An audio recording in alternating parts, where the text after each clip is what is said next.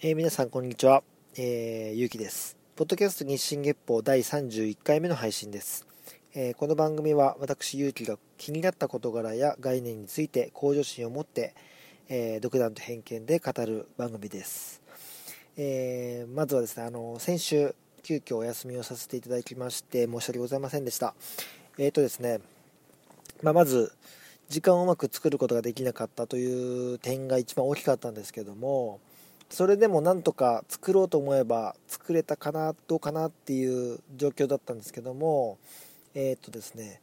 ちょうど日本ワインの話をしようとしていたところで、えー、1週間違いで僕は日本ワインの要は聖地とも言われるような、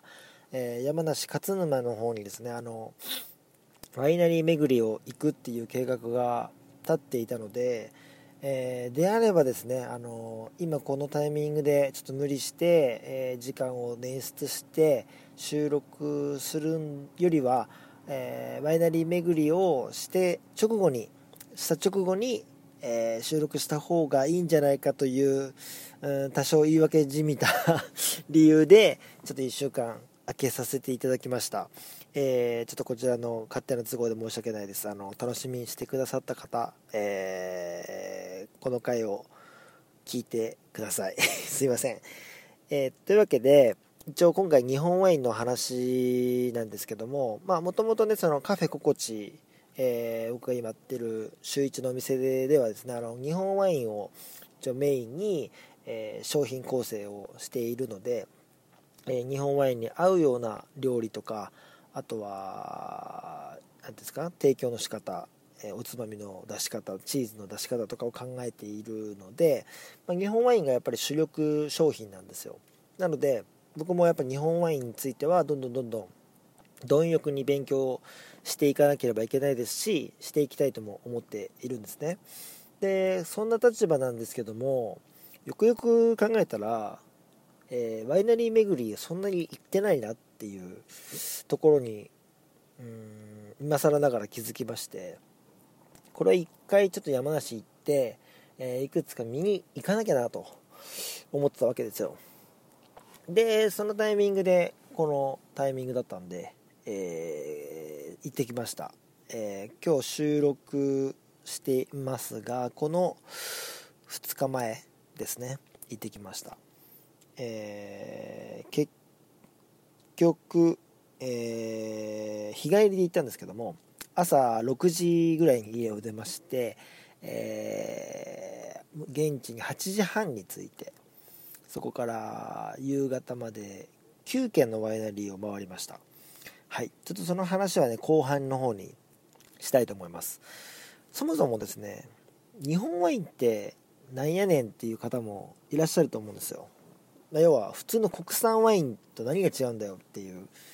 で国産ワインと日本ワインっていうのは決定的に違いがあるのでそこをまず知った上でえー、なんですかねこの話を聞いていただきたいんですけども僕もそもそもですねあのまあ飲食やる前は広告の仕事をしてたんですけども飲食の仕事に移る時に、まあ、なるべくその日本人なんで日本人が携わるにふさわしい分野で飲食やりたいなと思ってたんですね。なので、まあ、最初の一発目和食屋さんに行ったんですけどもそこの和食屋さんでも、えー、日本のワインを出していて、えー、和食に合うとされているような日本ワインをチョイスしてお出ししてたんですけどもその時は特にそのワインに対して僕もアンテナ張ってなかったんで普通に国産ワイン国産ワインって言ってましたし、えー、国産のワインもレベルが高いのであれば将来使いたいなぐらいのざっくりした感情はあったんですけども特にそのアンテナ張って、えー、勉強したりとかをその当時はしなかったんですね。でもある時にですねあのいろんなこうこういう店やりたいなああいう店やりたいなっていうアイデアの中でやっぱりその食事がもしね日本のものなのであれば、えー、日本酒でワインってなった時にワインも日本のものでっていう感じに、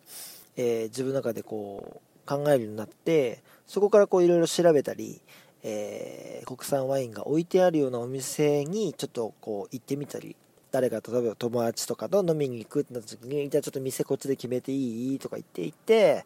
えー、日本ワインごめんなさい国産ワインっていうアンテナの中でで店を探したりとかしていたんですね。でその中でもやっぱりワインで当たり外れがやっぱ自分の中であってまあ国産だからって美味しくなかったら意味ないよなと思いながらそれでもいろいろこう調べたりとかしていくうちに日本ワインと国産ワインの違いっていうところがやっと分かるタイミングがあったんですね。で、まあ、先週というか前回のポッドキャストの最後に日本ワインと国産ワイン何が違うんでしょうかっていう話から多分入ると思いますみたいな予告をしたと思うんですけどもまず国産ワイン日本ワインってこうやってワインって言ってますけどあの基本的にお酒っていうのは、えー、酒税法っていう、まあ、税金ですよね。税金をどういうふうに、えー、取るかっていう、まあ、法律が税税法がありますよね。その酒税法っていうそのお酒の税の法律ですね。酒税法を基づいてお酒っていうのは分類されてるわけです。例えば、えー、ワインっていうのはですね果実酒っていうものの分野に入るんですよ。果実酒。でこの果実酒に入っているっていうのが、まあ、何がその今ここにテーマにする話になるかというと海外ではワインっていう一つの定義っていうものがしっかりしていてワイン法っていうのが各国にあるんですよ、まあ、フランスとかイタリアにはワイン法っていうもうワインはこういう工程で作られたものしかワインって言っちゃいけませんよっていう結構厳しい規定があるんですよ。ただ日本のワインっていうのはやっぱ果実酒なので海外でいう、えー、ワインではないようなレベルのものがワインと呼ばれたりしてしまっているのが現状なんですね。でまあその状況から見ても国産ワインっていう、まあ、だけで、まあ、日本で作られた要はワインっていう意味なんですよね国産ワインっていうのは。でもそもそもそのワインっていう定義が曖昧でえー、海外ではワインと呼ばれないようなもワインをワインって呼んでるわけですよねまず。でしかもこの国産っていうのも海外から輸入してきたブドウでもいいしなんなら、えー、濃縮ジュースでもいいんですよ。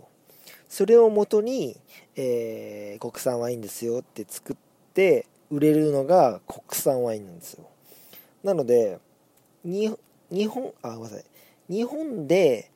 製造すれば果実酒として、えー、しか認められない海外ではワインと呼ばれないようなものでも国産ワインって呼べちゃうんですね。そこがまず国産ワインの定義ですね。で日本ワインっていうのはこれが意味だあの言葉の意味だけ見てるとそんなに差がないように見えるんですけど全然違うんです、えー、日本のワイン日本ワインっていうのは日本で取ら、えー、作ったブドウを100%使ってそのブドウを元に醸造して作ったワインが日本ワインなんです。でこれの日本ワインっていうものは海外でもワインと呼ばれるようなものです。あのブドウからちゃんと作るのでブドウからちゃんと醸造するので日本ワインはワインなんです。でこの国産ワインっていうのはの中に日本ワインっていうのはもちろん含まれてるわけですよね。日本で作った果実酒の中に、えー、日本のブドウだけしか使ってないワインっていうのは、まあ、含まれるわけじゃないですか。この比率っていうのが国産ワインを100%とした場合国,、えー、国産ワインをの量を100%とした場合日本ワイン何パーセントくらいだと思いますか、まあ、すぐ答え言いますけど日本ワインっていうのは国産ワイン100%に対して18.4%これごめんなさい。2016年ぐらいのデータだったと思うんですけども、えー、要は2割ないんですよ。国産ワインの5本に1本しか日本ワインと呼べるようなちゃんとしたワインと呼べるようなものがないっていうのがこの現状なんですよね。で、まあ、そもそもその海外に比べてそのワイン法っていうのものがないのでワインの定義が曖昧だっていうことがまず一番の原因なんですけども、うん、だからその例えばうんコンビニとかスーパーに酸化防止剤ゼロみたいなすごいでかくでかと書いてあるようなワインあると思うんですよ。大手とかが出してるような。あれってなんか一見いいものに見えると思うんですよ。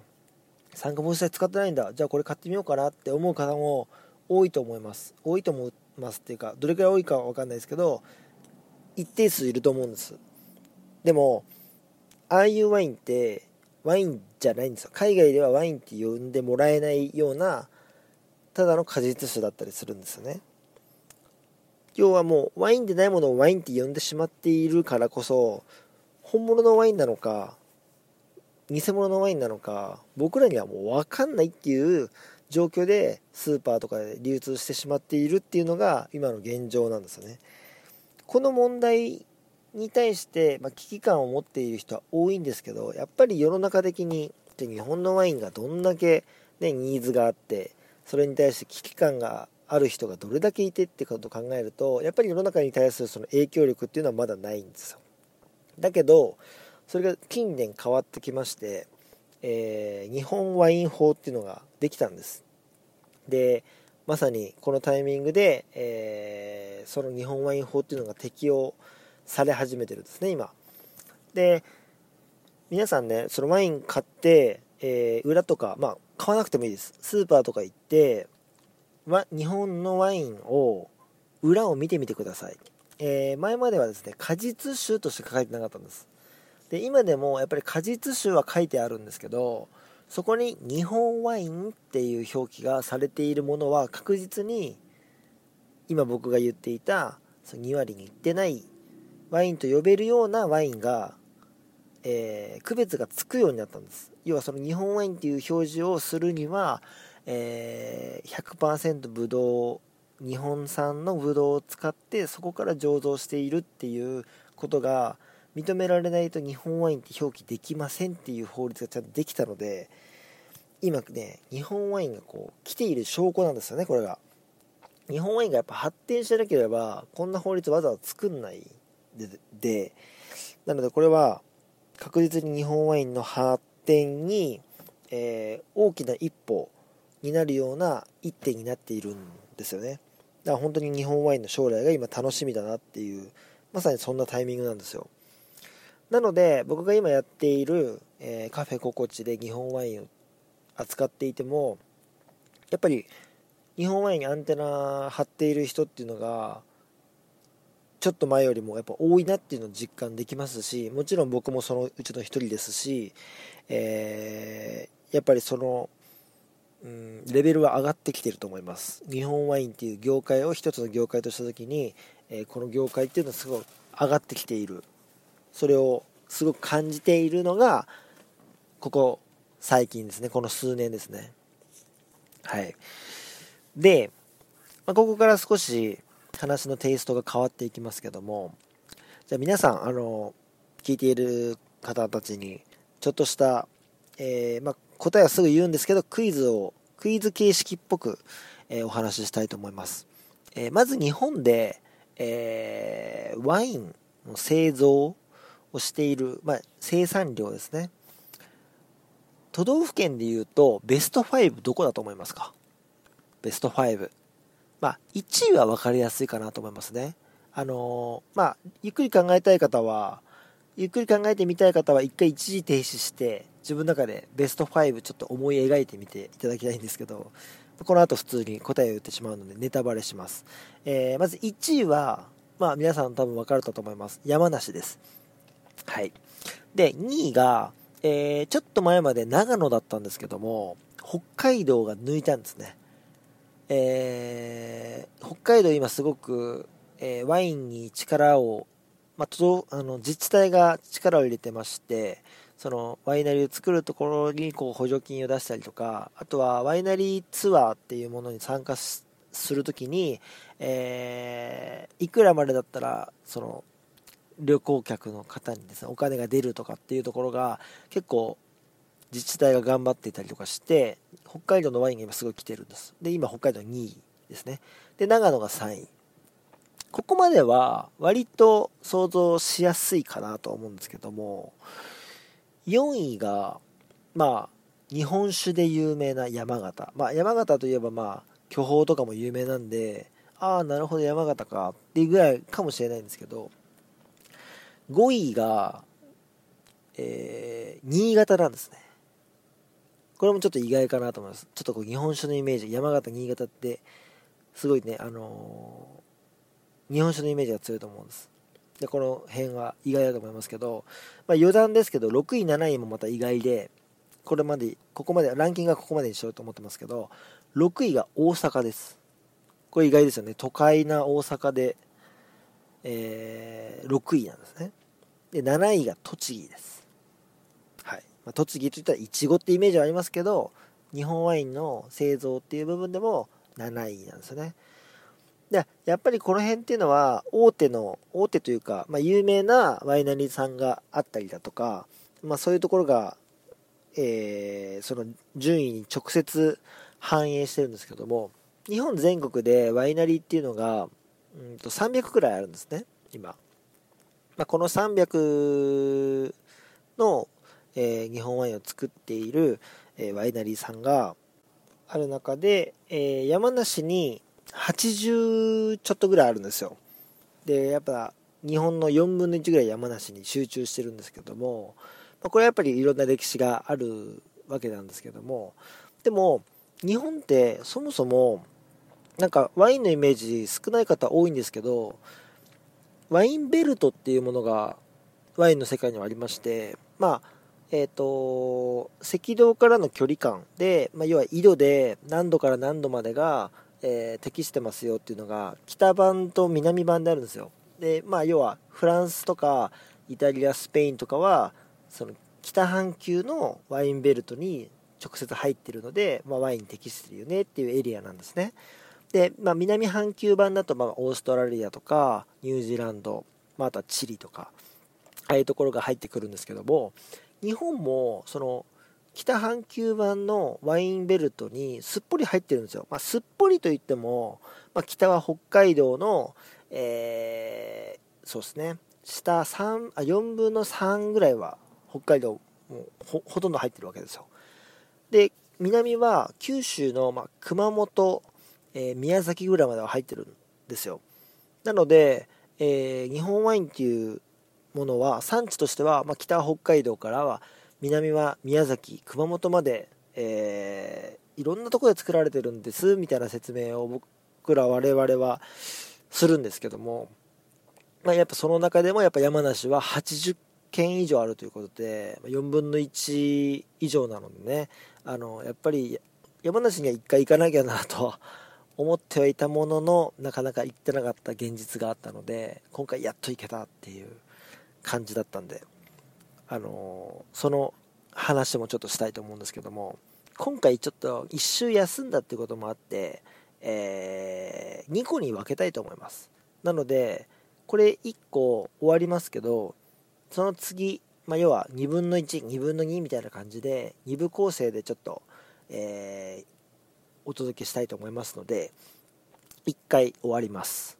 えー、なので、えー、後半戦はえー、実際のその僕がワイナリーにワイナリー巡りに行った話をしたいと思いますのでそちらの方も合わせて聞いていただけたら嬉しいです、えー、では、えー、後半に続きます。